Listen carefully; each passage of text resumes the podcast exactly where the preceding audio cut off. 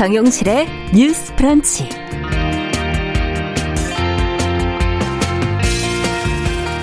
안녕하십니까 정용실입니다. 서울시가 코로나19 추가 확산을 막기 위해서 오늘부로 10명 이상이 모이는 5개 집회 시위를 금지를 했습니다. 자, 사회적 거리두기 3단계에 준하는 조치인데요. 정말 엄중한 상황이다 하는 걸 다시 한번 절감하게 되는 그런 어, 상황이죠. 어, 정부는 본격 거리두기 지금 3단계로 갈 가능성을 아주 조심스럽게 지금 열어두고 있는데요. 자, 이렇게 되면 경제 활동을 비롯한 우리의 일상 거의 모든 것들을 또 멈춰 세워야 하기 때문에 쉬운 일은 아닙니다. 아, 그런 상황은 결코 만나고 싶지 않지만 만일의 사태를 또 준비할 필요도 있다는 것을 인식하고 미리미리 대비해야 될 것 같습니다. 자, 8월 21일 금요일 정용실의 뉴스 브런치 시작합니다.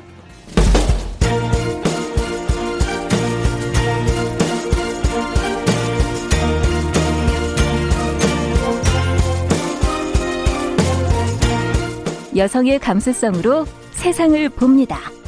KBS 일라디오 정용실의 뉴스 브런치. 여러분의 의견을 기다립니다. 문자는 샵 9730으로 보내주세요. 짧은 문자 50원, 긴 문자 100원이 부과됩니다.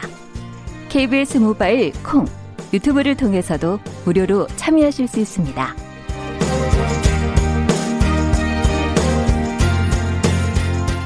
네, 정용실의 뉴스 브런치는 항상 여러분들과 함께 프로그램 만들어가고 있습니다. 오늘도 마찬가지긴 한데 오늘 좀 바뀐 게 있네요.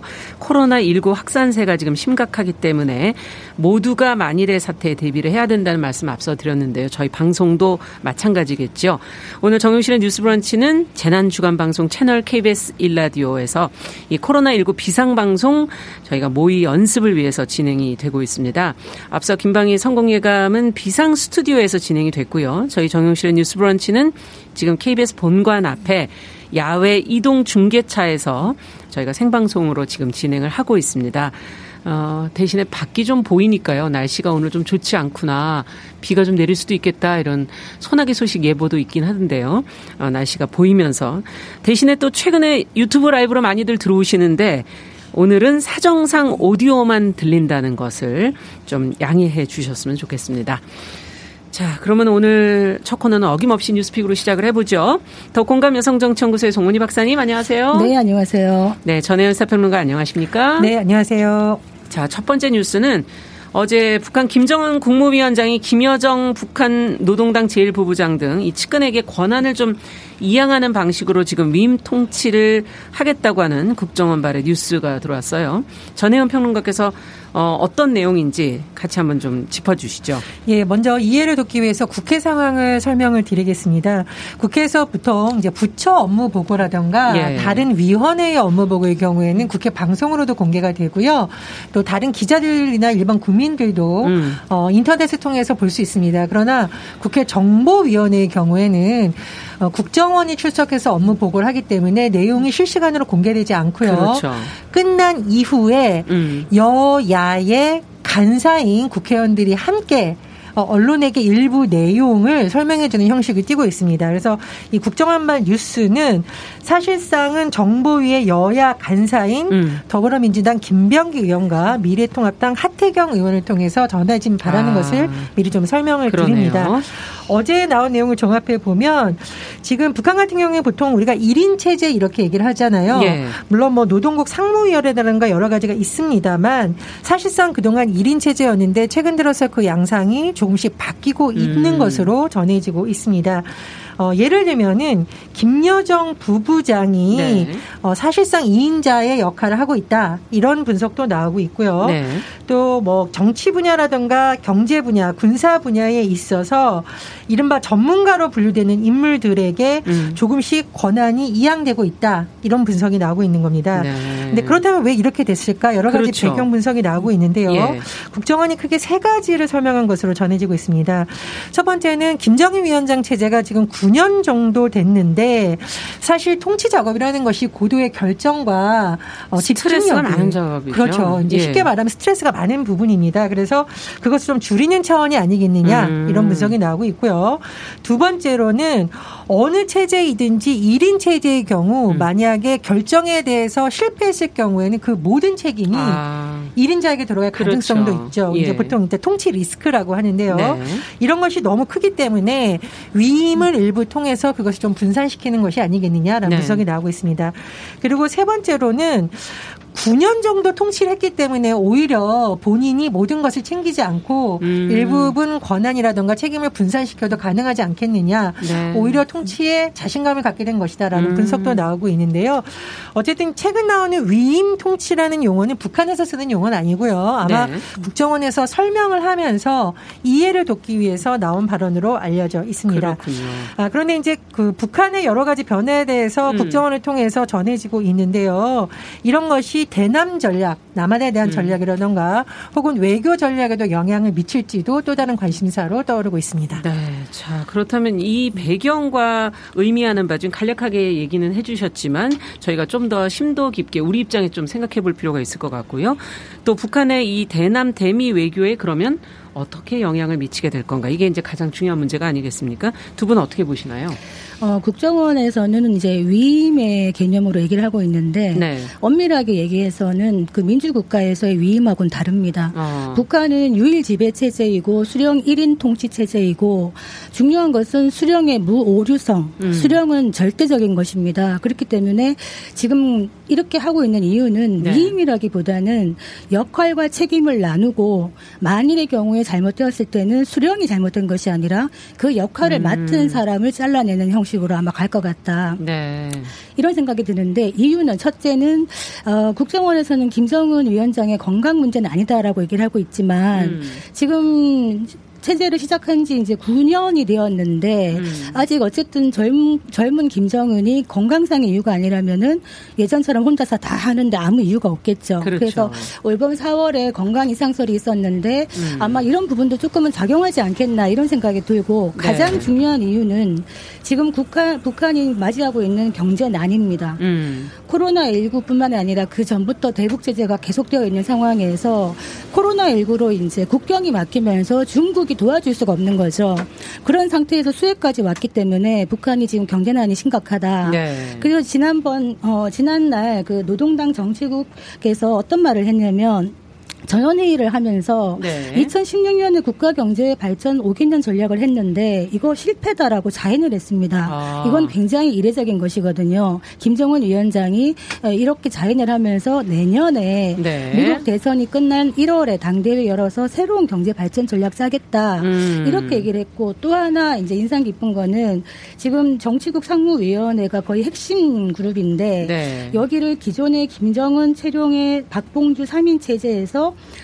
그 김덕훈 총리가 들어갔고 음. 핵 군사 전문가인 리병철 부위원장이 들어갔거든요. 예. 여기서 지금 경제 전문가인 김덕훈 총리가 들어간 것은 매우 이례적입니다. 음. 그만큼 경제가 중요하다는 이야기인 것이거든요. 예. 그래서 이런 부분에서 아마 경제를 살리겠다는 이런 부분이 들어간 것 같은데 음. 김정은 위원장의 권한이 빠졌는가 그건 아니라고 봅니다. 왜냐하면 최종 결정권은 안 놓겠다. 모든 거는 갖고 예. 있고요. 당을 더 장악을 하고 있는 모양새입니다. 지난 작년 말에 군정 지도 지도부를 신설했는데 네. 이 군정 지도부가 막강한 권한을 갖고 있습니다. 음. 군을 잡고 있는 것이거든요. 그 군의 사상 검증을 맡았던 총 정치국도 다 검열을 합니다. 음. 그래서 일선 부대에서 군정 지도부로 직보 체제를 갖췄다. 이거는 군이 혹시라도 이제 이탈할 수 있는 여지를 김정은 위원장이 차단을 하고 있다. 이런 네. 얘기이기 때문에 김정은 위원장의 자신감의 표현일 수도 있다. 이렇게 음. 보여집니다. 네.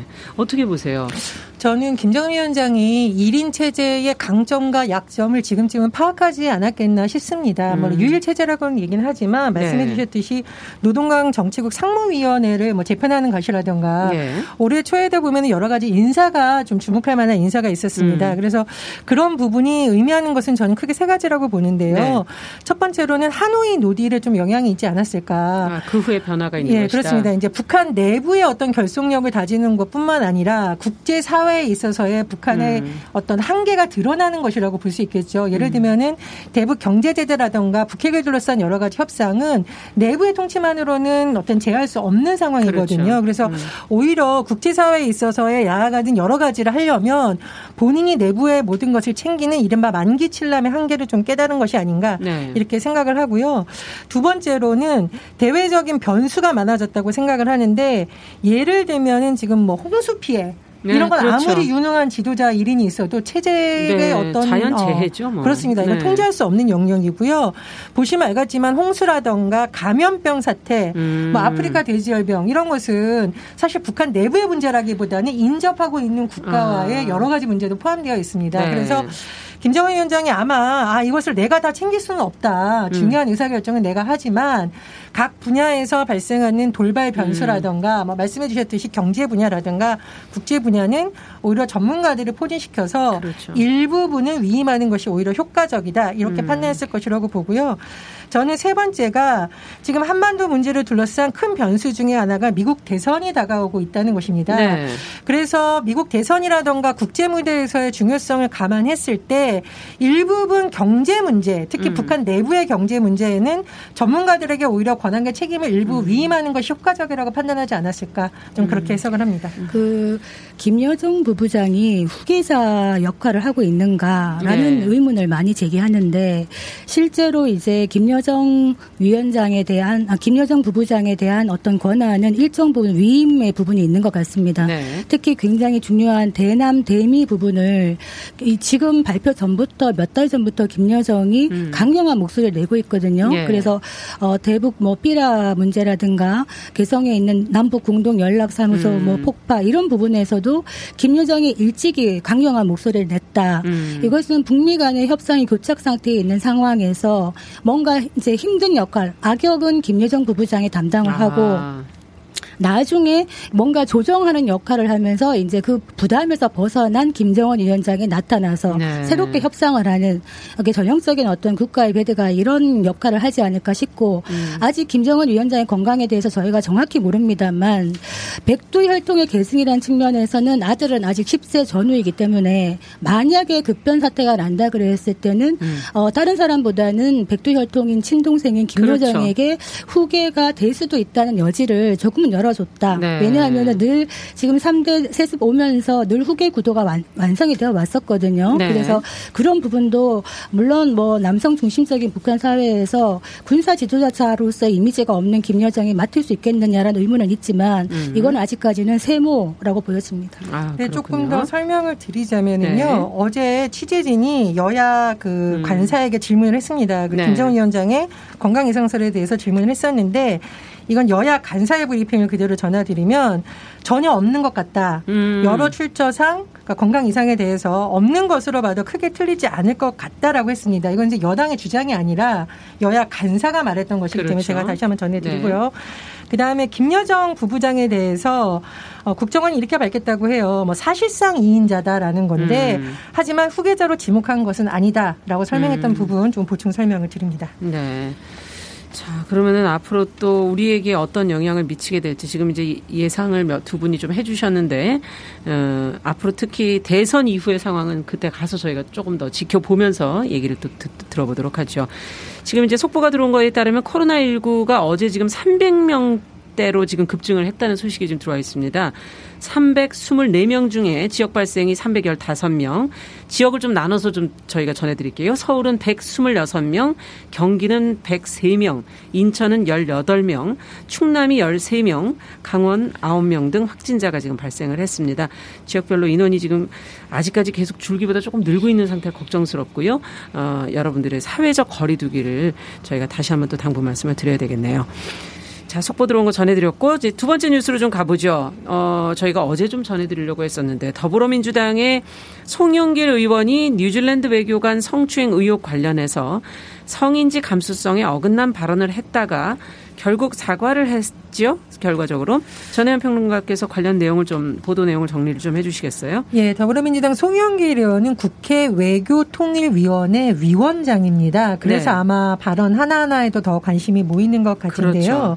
예, 송영길 의원이 19일 MBC 한 라디오 방송에 출연을 했었는데 어, 뉴질랜드 주재 한국 외교관 지금은 이제 전 외교관이지만요. 네. 현지 직원의 성추행 의혹과 관련해서 대화가 오갔는데 거기에 대해서 문화의 차이가 있다라고 여러 가지 설명을 하면서 남자끼리 엉덩이를 한 번 친 것이다. 뭐 음. 이런 쪽의 발언을 했었고요. 그리고 지금 뉴질랜드 정부에서는 이 전 외교관의 신병을 인도하라는 요구를 했었는데 그랬죠. 이 부분에 대해서는 오버. 그러니까 이제 오버라는 것이 영어의 오버 액션을 줄여서 우리가 예. 보통 하는 건데 좀 과한 것이다라는 음. 취지의 발언을 해서 상당히 논란이 일었습니다. 야당에서 굉장히 이 부분을 강력하게 비판을 음. 했었는데 미래통합당 황교안 부대변인 같은 경우에는 마치 뉴질랜드 피해자가 오해했다는 듯이 그런 음. 뉘앙스 발언한 것은 가해자 중심주의 아니냐 이렇게 비판을 했고요. 네. 정의당과 국민의당에서도 이성이든 동성이든 성추행은 말 그대로 성추행이고 그렇죠. 어, 또 민주당 내에서 최근에 여러 가지 문제가 있었는데 음. 성인지 감수성 교육이 시급하다 이렇게 꼬집기도 했습니다. 네. 논란이 굉장히 확산되면서 송영길 의원이 20일 그 다음 날 음. 사과의 글을 이제 본인의 페이스북에 올렸는데 어뭐 잘못한 발언이다라는 취지의 발언을 했어요. 예. 그러나 여전히 이 발언에 대해서도 정확한 사과냐라는 논란은 계속될 것으로 보입니다. 네. 뭐 애초에 사과 내용에 대해서도 좀 아쉽다. 뭐 애초 문제가 된 발언은 음. 말할 것도 없고 그런 지적들이 지금 나오고 있는데 두 분은 어떻게 보시는지요? 그뭐 송영길 의원이 친한 사이에 남자끼리 음. 엉덩이도 한번 치고 뭐 그럴 수 있다 그랬다는데 이런 식으로 얘기를 했는데 제가 궁금해서 물어봤습니다. 제 주변에 이제 남자분들이 많기 때문에 음. 친한 사이에는 엉덩이 엉덩이도 치고 그럽니까 했더니 의외로 많은 분들이 그런 건 별로 없다 이렇게 답을 하셔서 네. 아, 이 부분에 대해서는 좀 인식에 문제가 있지 않냐. 특히 뭐 엉덩이 한번 치는 게 별게 아니라고 음. 얘기하지만은 사람의 모든 신체 부위는 다 민감합니다. 네. 그렇기 때문에 대법원 판례에서도 동의 없이 한 번이라도 신체적 접촉하면 그 자체가 강제 성추행이다 이런 얘기를 했는데 네. 그 피해자가 성별이 뭐든 남자든 여자든 음. 인종이 뭐든 문화가 어떻든 네. 뉴질랜드가 동성애에도 뭐 간대하다 이런 문화적 차이를 얘기하는 거는 굉장히 궁색한 변명이었다. 음. 이런 생각이 들고 지금 핵심이 뭐냐 하면 어, 뉴질랜드에서 계속 얘기하는 것이 그 문제가 되었던 외교관을 신병 인도를 해서 네. 제대로 좀 수사를 받게 해달라고 얘기를 하고 있는데 외교부에서 굉장히 미온적인 미적미적되는 이런 반응을 하고 있기 때문에 네. 이게 자칫하다가는 정말 국제적인 망신이 될 수도 있다. 음. 이런 부분에 대해서는 조금 더 어, 정확한 대응이 필요하지 않겠나 이런 생각이 듭니다. 네. 저는 송영길 의원이 이제 정치인이고 중진 의원이라는 것도 그렇죠. 무거운데 사실은 음. 국회 외교통일위원장이라는 게 굉장히 더 큰 문제가 생길 수가 있습니다. 네. 우리나라 외교통일위원회 같은 경우에는 초선 의원보다는 중진 의원들이 많이 포진을 해요. 왜냐하면 아무래도 다루는 문제가 그렇습니다. 복잡하고 어렵죠. 굉장히 복잡하고 네. 우리나라에만 그치는 사안이 아니라 외통위에서 무언가를 잘못했을 경우에는 이게 음. 국제적 사안이 될 수 있기 때문이거든요. 그렇죠. 그런 점에서 더 신중했어야 된다 이렇게 보고요. 그리고 이번 사건의 맥락을 잠깐 살펴보면 음. 이게 뉴질랜드 총리와 문재인 대통령의 전화에서 그렇죠. 이례적으로 언급이 된 거예요. 왜냐하면 예. 뉴질랜드 현지 언론이 이 사안에 대해서 굉장히 비판적이기 때문이거든요. 네. 그렇다면 더 발언을 조심했어야겠죠. 음. 이렇게 우리나라에는 이렇고 외국은 이렇다 이렇게 볼 것이 아니라 더 주의하고 더 조심해야 된다는 취지의 발언이 지금 시기에서는 중요한 음. 것이 아닌가 이렇게 생각을 합니다. 그리고 이것은 여야 정당을 떠나서 최근에 중요 정치인들이나 주요 단체장들이 여러 가지 좀 불미스러운 의혹, 성추행으로든가 네. 이런 부분에 얽히고 있는데 음. 그분들의 인식이 지금 과연 20대, 30대하고 맞느냐 저는 네. 좀 괴리가 있다라고 봅니다. 그러나 젊은 층에게 과거 세대 인식에 맞추라고 할 수는 없는 것이죠. 그렇죠. 도덕적 관념이라든가 인권 의식이 더 높아진다면 음. 정치권이 그에 맞춰서 높아지려는 노력을 해야 되는 것이 맞습니다. 네. 그래서 이번 일을 계기로 정치권 전반이 좀 성인지 감성에 대한 음. 교육도 받고요. 그리고 어떤 차이가 있는지 네. 말로만 할 것이 아니라 정말 돌아보는 계기가 됐으면 합니다. 음.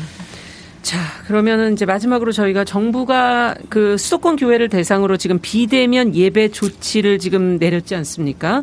기독교계 일부에서는 지금 이에 불복하는 지금 움직임을 보이고 있는 것 같은데 자, 이건 아주 좀 종교적이고 예민한 문제이긴 하지만 저희가 어, 방역이라는 차원에서 이 문제를 좀 접근해서 들여다 봐야 될 것 같아요. 송 박사님께서 관련 보도 내용을 좀 정리를 해주시겠어요? 아, 지금 참 엄중한 시기입니다. 예. 갑자기 확진자도 증폭되고 있고 지역사회 감염이 네, 정말 턱 밑에까지 올라왔다. 예. 그래서 절체절명의 시기다 이런 얘기를 하고 있는 와중에 어, 수도권 교회가 좀 비대면 예배를 해라 이렇게 정부가 음. 얘기를 하고 있는데 노골적인 불복의 문자가 있었다. 어떤 것이냐? 네. 지금 한국 교회 연합 한교연이라고 하는데 네네. 그 소속 회원들에게 보낸 문자 음. 메시지를 보면 네. 에, 정부가 발표한 그 예배 금지 명령을 받아들일 수 없다. 음. 대신에 모든 교회는 철저히 방역에 힘써야 할 것이며 우리는 생명과 같은 예배를 멈춰서는 안 된다. 음. 모든 책임은 한 교인이 함께 지겠다. 이렇게 일을 하고 있는데 네. 그 책임을 무슨 책임을 어떻게 지겠느냐는 거냐라고 예. 물어봤더니 어, 감염병 예방 위반 때 내야 되는 300만 원 이하 벌금을 감당하겠다라는 뜻이라고 합니다. 아. 그래서 지금 이제 문제가 또 특히 예배를 강행을 해도 지금 예. 어떻게 막을 수가 없는 것이 벌금 300만 원 이하인 것도 작은 금액이기도 하지만은 예, 예. 이 고발 조치가 세 번이 되어야지 또 막을 수가 있다 그러네요. 한 번의 고발 조치로는 예, 안 되는 겁니까? 벌금을 부과하려면 아, 그렇군요. 벌금을 300만 원 부과하는 것도 세 번 정도의 고발 조치가 되어야 되기 때문에 실제로 네. 현장에서는 혼선이 혼선이 있다. 음. 많은 어려움이 있다. 이렇게 보여집니다. 네. 책임 소재가 지금 너무 가벼운 거 아닌가 하는 이런 생각도 들기도 하고 우리 사회가 이에 대해서 또 져야 될 비용 지금 이렇게 치러가고 있는 이 비용은 좀 너무 큰 거 아닌가 하는 그런 생각도 들고 어, 두 분의 의견 어떠십니까? 일단 물론 종교의 자유가 있습니다만 네. 우리나라 네. 교회가 굉장히 독특한 문화가 있어요. 저도 이제 주변에 교인들이 음. 많고 저도 교인인데 일단 교회가 하나의 지역 커뮤니티, 음. 동네 사랑방 같은 역할을 합니다. 그렇죠. 그래서 같이 모여서 예배를 드리면서 음. 찬송도 하고 소리내서 이제 기도하는 통성 기도를 하기도 하고요. 통성 기도. 끝나고 음. 식사를 하는 분들도 많아요. 네. 거기서 그치지 않고 집에 서로 삼삼오오 몰려가서 성경 공부를 한다거나 음. 음식을 나눠 먹는 이른바 친교의 시간을 갖습니다. 근데 음. 이게 뭐 나쁜 문화는 아닌데요. 네. 예전에 메르스 사태 때도 똑같은 지적이 나왔던 것이 일단 병문안 가는 것은 자제해야 된다. 그렇죠. 두 번째로 몰려다니는 행위는 제발 삼가해 달라라고 여러 번 당부를 했었습니다. 네. 사실 우리나라가 메르스 사태라는 큰 홍역을 한 번 치르고 이번 감염병 사태를 맞으면서 대비가 선제적 예, 가능했죠. 선제적 검사, 선제적 대응이 얼마나 중요한지 정말 음. 뼈저린 교훈을 얻은 것이거든요. 예. 그런데도 이걸 또 어긴다면 저는 굉장히 더 큰 재앙이 오지 않을까 굉장히 좀 걱정이 되고요. 음. 정세균 총리가 오늘 그렇게 강조를 했습니다. 방역 관련한 허위 정보 유포자는 끝까지 추적해서 책임을 묻겠다. 음. 지금으로서는 좀 불가피한 조치라고 생각을 합니다. 그래서 많은 국민들이 좀 성숙하게 좀 대응을 해야 될 필요가 있다고 생각을 하고요. 그렇죠. 마지막으로 일부 관계자들이 확진교가 늘어난 확진자가 늘어난 것이 북한 짓이다 이런 황당한 것을 지금 어른들이 아이들에게 지금 전파시키는 것은 정말 안 됩니다. 음. 지금 교육부에서 계속 지금 비상 대기에 대한 여러 가지 걸 하고 있는데요. 네네. 지금 수험생들이 느끼는 스트레스가 아마 어느 때보다도 클 거예요. 그렇죠. 그리고 일부 학생들의 경우에는 뭐 학원에 갔다가 운동하러 갔다가 네. 지금 감염되는 사태가 일어나고 있습니다. 그래서 뭐 종교 보수 이런 거다 떠나서 지금은 우리 아이들과 노인들을 보호하기 음. 위해서라도 정말 선제적으로 조치 조치하고 방역 경영에 대한 절대 협조가 필요하다 이렇게 생각합니다. 그 네. 일부에서는 교회가 무슨 잘못인가 우리가 음. 모범적으로 코로나 19 예방 수칙 잘 지켜온 대다수 음. 교회가 있었는데 이거 종교 탄압 아니냐 특정 음. 집단 타깃으로 하는 게 아니냐 이런 식의 불만을 하고 있는데 네. 정말 중요한 거는 종교의 자유도 중요합니다만 음. 이 종교의 자유는 종교 탄압의 시절에 사실은 음. 생명과도 같이 지켜냈던 그렇죠. 종교의 자유인데 음. 지금 누가 종교를 탄압하고 있습니까? 음. 국민의 공동체의 생명과 안전을 위해서 방역에 협조해 달라는 것이기 때문에 네. 정말 협조가 필요하다. 저는 뭐 중고등학교 미션스쿨 나와서요 성경 공부를 좀 했습니다만 음. 뭐 크리스천 아닙니다만 이 교회라는 것이 하나님이 사랑의 교회가 아니겠습니까? 음. 내 이웃을 사랑하라 이 말씀 꼭 드리고 싶습니다. 음. 그리고 우리가 지금 감염병 사태에서 정말 더 큰 고통을 겪고 있는 층이 취약 취약계층이죠. 저희가 계속 언급을 했었죠. 그렇습니다. 그리고 예. 장애인, 특수 질병을 앓고 있는 사람들, 기저질환이 있는 노인들입니다. 예. 그러니까 사회적 약 자 경제적 약자들이 겪는 고통이 지금 굉장히 큽니다. 네. 그리고 자영업하는 분들이 정말 생존의 위기에 서 있다고 호소를 하고 있거든요. 음. 종교계가 오히려 이런 때 나서서 이런 위기 상황에서 국민들에게 희망을 주고 고통을 줄여주는 음. 차원에서라도 방역만큼은 좀 정부에게 앞장서주고, 앞장서주고 네. 국민들을 위로해주고 좀 희망을 주는데 앞장서줬으면 합니다. 네, 그랬으면 좋겠네요. 어, 이제 어, 뉴스픽은 오늘은 여기까지 얘기를 좀 듣도록 하겠습니다. 어, 두분 한 주간 수고하셨고 지금 앞서 계속 얘기해드린 것처럼 코로나19 상황이 위중하기 때문에 모두 건강에 신경 쓰시고 조금 더 사회적 거리두기를 신경 써주셨으면 좋겠습니다. 자, 뉴스픽 전혜연 평론가, 도공감 여성정치연구소 송문희 박사 두 분 수고하셨습니다. 감사합니다. 감사합니다. 자, 정용실의 뉴스 브런치 듣고 계신 지금 시각이 10시 30분 향해 가고 있고요. 자, 저희가 이동 중계차에서 방송을 하고 있기 때문에 나가시고 들어오시는 것도 좀 쉽지가 않습니다. 그동안 잠시 노래 한 곡 듣겠습니다. 스티비 원더와 폴 맥카트니의 에버니 앤 아이보리 듣고 오죠.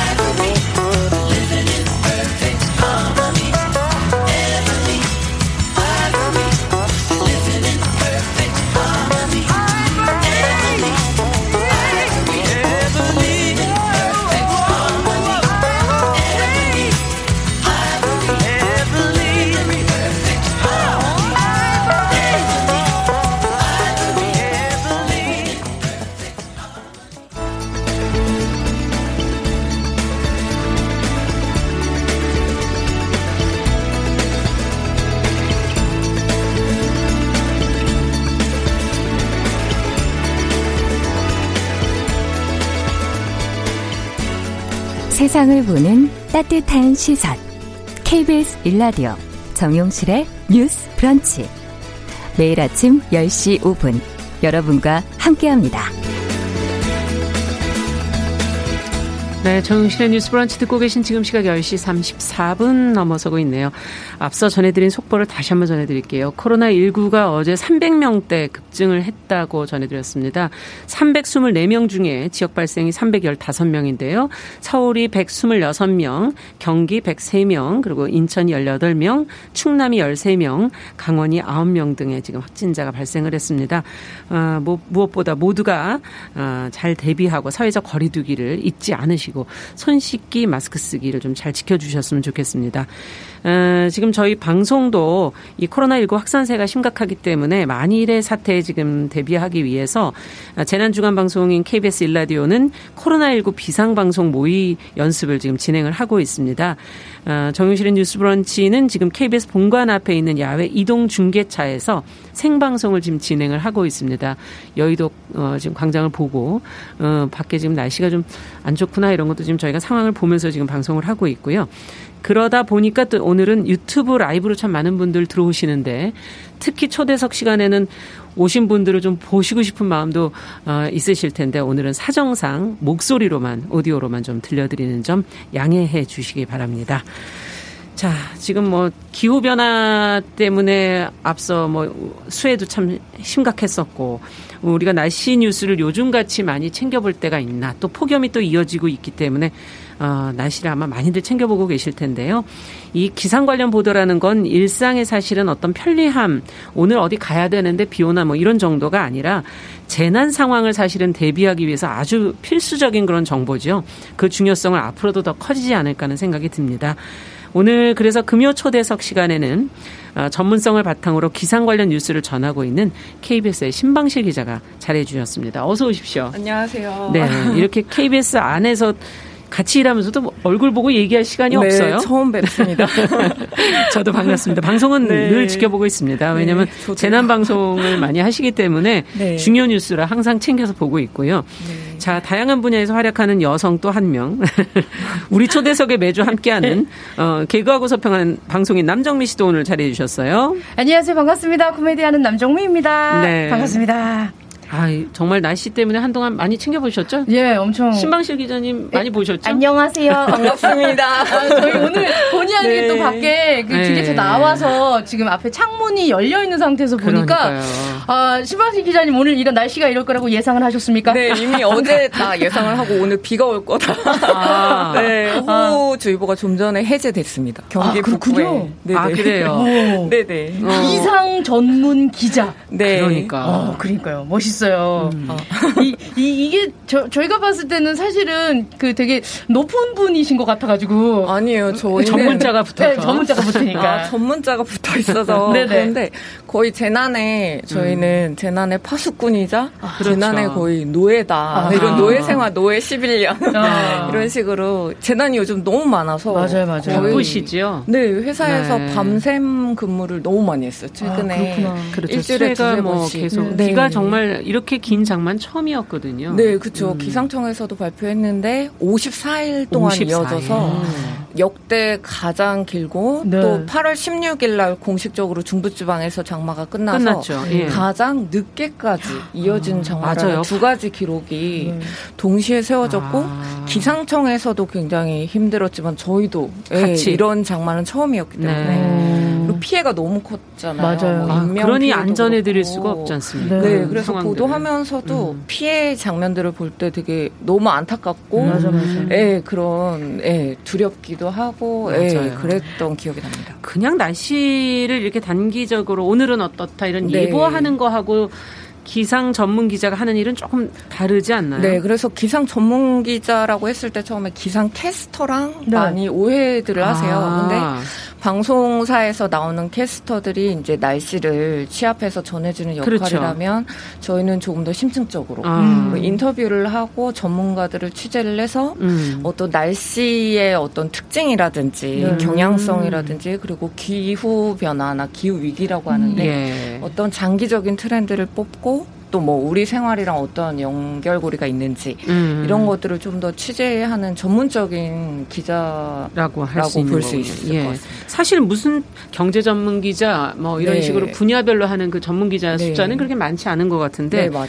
이런 타이틀은 누구는 받게 되고 누구는 안 받게 되고 어떻게 되는 거예요? 네, 그래서 예. 뭐 기상 전문 기자는 아예 따로 공채를 통해서 음. 지금 방송사마다 기상 전문 기자들이 음. 다 따로 있거든요. 채용하고 있습니까? 예, MBC나 예. 뭐 SBS도 있고 최근에 JTBC에서도 음. 음. 이쪽 분야를 전공한 사람들을 대상으로 해서 네. 그런 식으로 소수로 한 명, 아. 뭐한 명씩 이렇게 몇 년에 한 번씩 이렇게 뽑고 음. 저희 회사에도 지금 현 필드에서 뛰고 있는 기상 전문 기자는 세 명. 세 명. 네, 저 말고 선배 한 명, 예. 후배 한 명. 아. 네, 이렇게 있습니다. 그러면, 저희가 제일 많아요. 어, 네. 그러면 전공은 어떤 걸 해야 돼요? 그 저는 대학교 때 수학 이랑 대기과학 대기과학 네, 예. 전공을 했는데 네. 거의 이공계 출신 기자들이 몇 명 없거든요. 예. 보도국 전체에 아, 그렇죠. 의학 전문 기자랑 그러니까 저희 정도 맞아요. 네, 그 정도여서 음.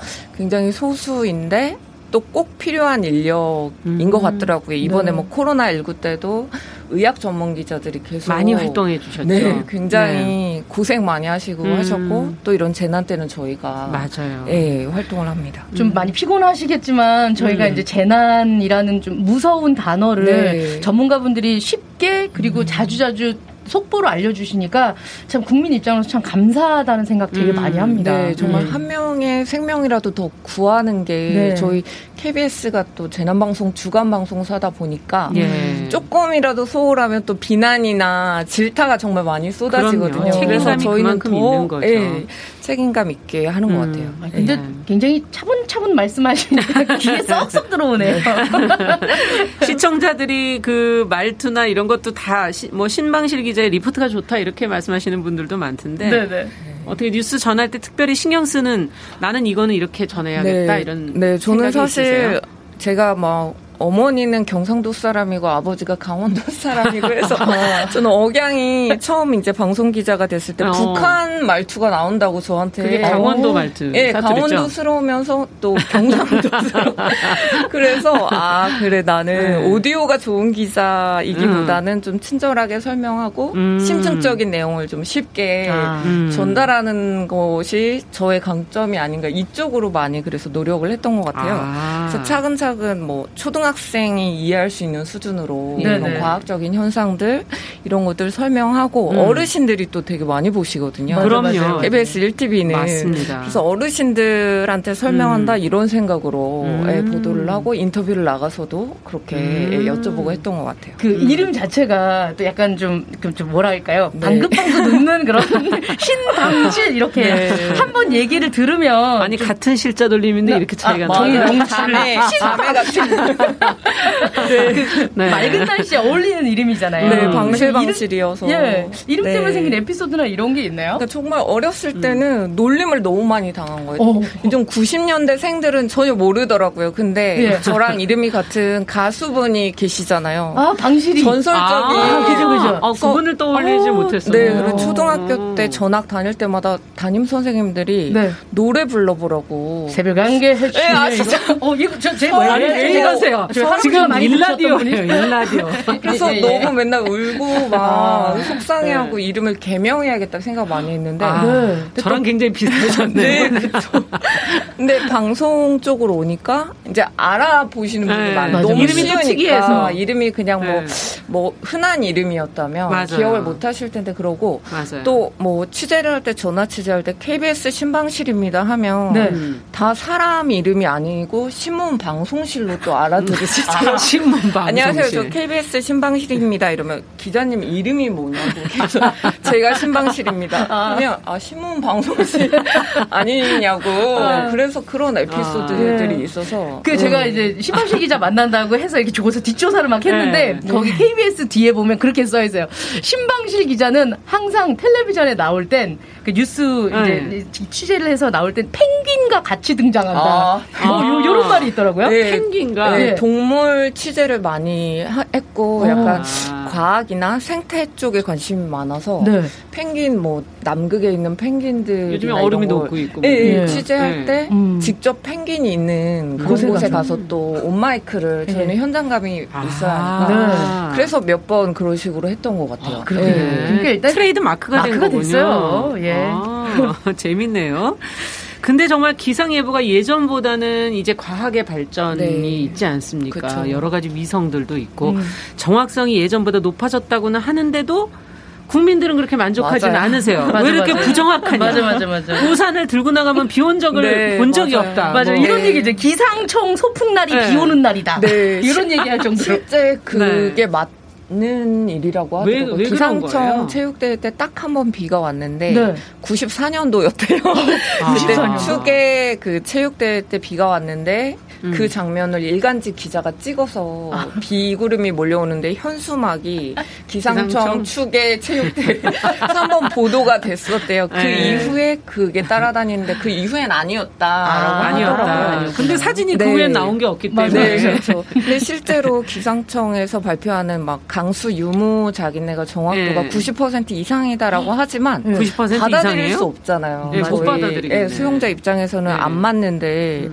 근데 국민들이 체감하는 예보 정확도는 한 60% 수준으로 오. 훨씬 떨어진다고 하더라고요. 아, 체감도는 60이고 실제는 네. 90이고. 네, 실제 기상청에서 발표하는 어떤 계산에 의해서 음. 그러니까 국민들과 기상청이 생각하는 어떤 예보 사이의 간극이 좀 크다. 있다. 국민들이 예. 그리고 기대를 많이 하고 네, 그리고 요즘 국지적인 비가 많이 오니까. 맞아, 맞아. 아. 이번 장마 때도 뭐 맞습니다. 뭐 경기 북부나 강원 북부에 500mm가 왔는데 네.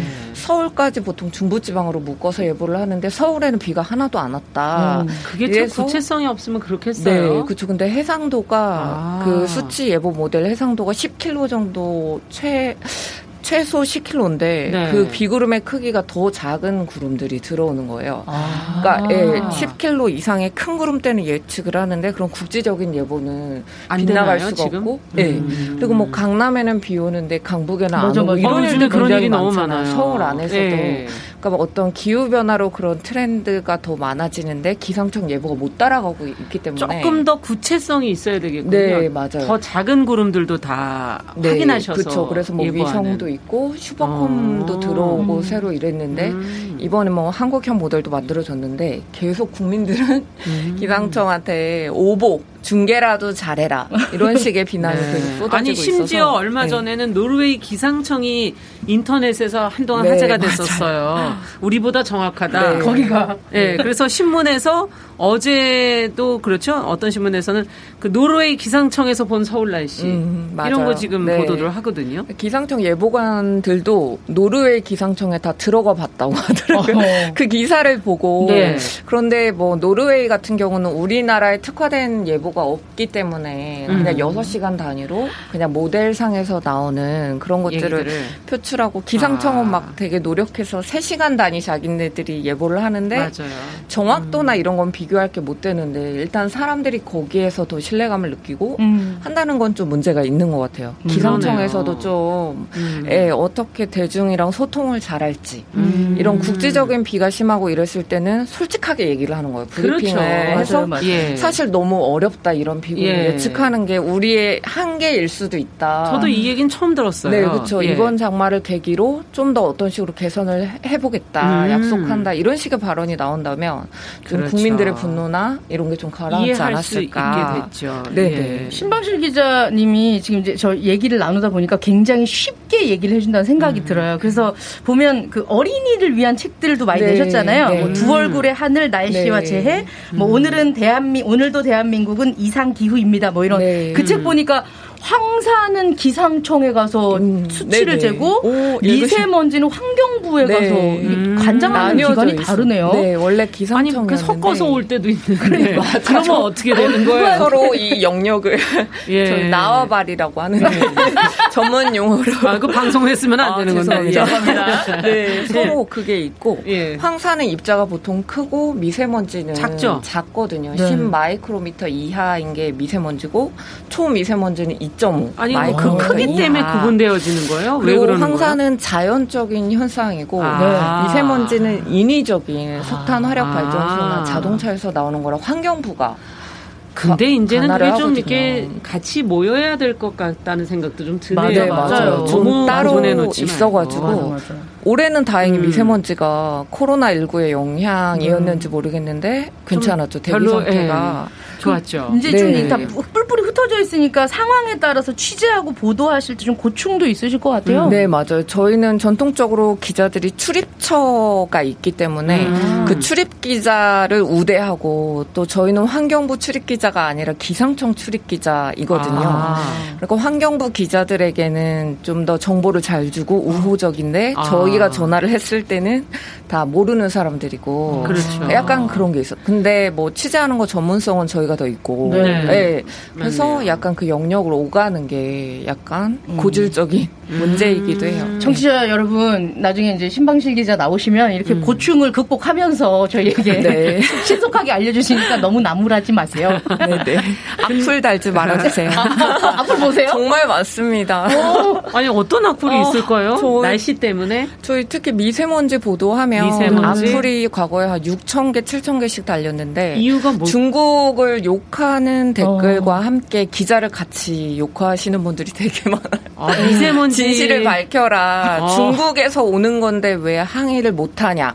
뭐 이런 내용도 아, 그런 것도 그냥 화를 달아요? 내시는 분들도 정말 많고 뭐. 미세먼지가 그만큼 국민들한테 힘들게 하는 네. 요소인 거죠. 네. 그래서 네. 저는 댓글을 보지 않습니다. 음, 진짜 네. 봄 가을에는 황사와 미세먼지, 여름에는 폭염, 폭우, 네. 태풍, 네. 겨울에는 또 눈이 얼만큼 오느냐, 발설 한파. 한파. 이게 사계절이 있어서 그런 건가? 옛날에는 여름만 저희가 대목이라고 생각을 했는데 이제는 사계 사계절이 됐고 음. 작년 같은 경우 태풍이 개천절까지 왔었거든요. 맞아요. 마지막 기억나요. 미탁이 네. 10월 태풍이잖아요. 요즘에 그러니까, 좀 늦게 오더라고요. 네, 태풍이? 이게 태풍이 오는 기간이 당겨지고 또 늦어지고 아. 그러다 보니까 정말 이제 시즌이 없고 그냥 사시사철 그렇게 아. 재난이 온다. 우리나라가 특히 이런 것들이 굉장히 뚜렷하고 맞아요. 기온 상승이나 이런 폭이 크기 때문에 아. 도시화도 심하게 돼 있고 인구 밀집이나 심각하게 일어나는 것 같아요. 더 진짜 이런 부분이 더 극심해지고 음. 네 앞으로 내년 여름에 또 어떤 일들이 닥칠지 아. 저희는 진짜 예측하기 어려운 상황이 되는 음. 것 같아요. 걱정이네요. 진짜. 오늘 음. 오늘도 대한민국은 이상기후입니다. 이 책은 이제 다섯 개 챕터로 구성이 돼 있어서 음, 봤는데 네. 거기 보니까 그 신방실 기자 아니고 두둥실 기자가 나와서 네, 저의 설명을. 캐릭터 아 부캐입니까? 네 두둥실 설명을 해주는데 기후 변화에 대한 환경 문제 네, 네. 얘기를 많이 하셨더라고요. 네. 뭐 건강 문제뿐만 아니라 식량, 전염병 문제, 자연 재난으로 인한 난민 문제 같은 그런 음. 게 쉽게 설명이 되어 있던데 어, 좀 기후위기 문제는 어떻게 인식하고 계세요? 지금 그 얘기가 정말 기후위기 맞아요, 얘기네요. 네, 그래서 예. 올 예. 장마가 이렇게 길어지고 역대급으로 됐던 음, 것도 다 음. 기후위기의 어떤 음. 직접적인 사례이고 우리가 정말 체감을 하고 어떻게 음. 행동을 해야 한다 이런 목소리가 굉장히 많이 나왔거든요. 네.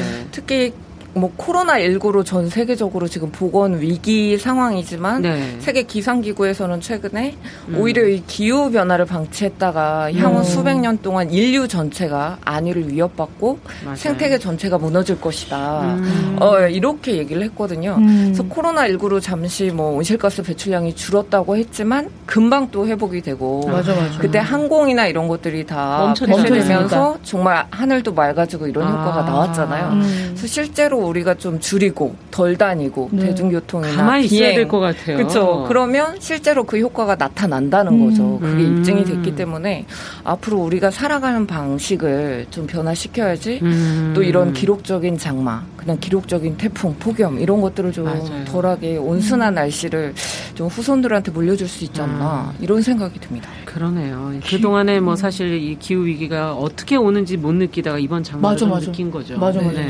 기후 위기 계속 계속되면 정말 한 치 앞도 내다보지 못할 텐데 더 많이 댓글이 달리시겠어요. 어, 네. 좋은 댓글 좀 많이 달아주세요. 네, 좋아요 눌러주세요. 좋아요 좀 눌러주세요. 오늘도 네. 제 기사 하나 있습니다. 자, 끝으로 이제 거의 이제 뭐 한 1, 2분 남았는데 전문성을 가진 여성 기자로서 어떻게 노력을 하고 계신지 어, 관심 있게 보는 분들이 음. 많으시거든요. 네, 그래서 저희는 좀 전문 기자고 음. 보도국에 몇 안 되는 이공계 기자다 보니까 좀 어떤 참신한 시각, 음. 그다음에 어떤 좀 전문적인 분석이나 이런 것들이 가능한 것 같고요. 음. 그 감을 잃지 않기 위해서 계속 저는 되게 열려 있는 편이거든요. 예. 뭐 문화 예술이나 이런 분야도 음. 그렇고 서점에 가서 이제 아이디어를 얻고 아. 트렌드를 읽고 그렇죠. 그다음에 젊은 친구들 후배들 예, 많이 음. 만나서 너희들 어떠냐, 어떤 음. 관심이 있냐, 네. 노르웨이 앱이 어떠냐, 다 살펴보시는군요. 어디서 까는 거냐 네. 물어보고 네. 하는데 약간 그런 태도로 이렇게 음. 어떤 현상을 바라보고 또 음. 다양한 얘기를 듣고 이러면서 계속 전 전문 기자로서 계속 영역을 유지할 수 있지 않을까, 인정받을 음, 수 있지 않을까 이런 생각이 듭니다. 예. 그저 신방식 음. 기자가 그 기자협회에 글 쓰신 아, 것도 아, 봤거든요. 근데 이제 그 여성 기자들을 네. 위해서 아. 이 자리를 지켜주면서 아, 굉장히 아, 네. 이제 문화를 바꾸려고 하시는데 네. 어, 앞으로 이 뒤를 이어올 기자분들에게 여성으로서 자리 잡고 네. 있는 선배로서 한 맞아. 말씀 해주신다면요. 네, 정말 저희가 입사할 때만 해도 여자 기자가 별로 없고. 없고 네. 다 여자 기자가 인터뷰 나가면 리포터냐고 많이 아, 물어보셔요.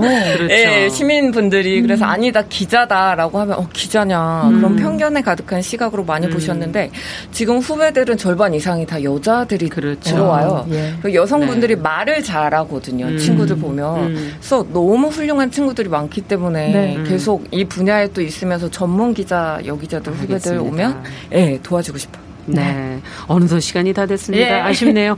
자, 금요 초대석 KBS 신방실 기상 전문 기자와 함께 이야기 나눠봤습니다. 앞으로 열심히 활동해 주시고요. 네. 기대하겠습니다. 네, 감사합니다. 네, 남정민 씨도 감사합니다. 예, 고맙습니다. 자, 정용실의 뉴스 브런치 금요일 순서는 이제 여기서 인사드리도록 하겠습니다. 저는 다음 주 월요일 10시 5분에 찾아뵙겠습니다. 감사합니다.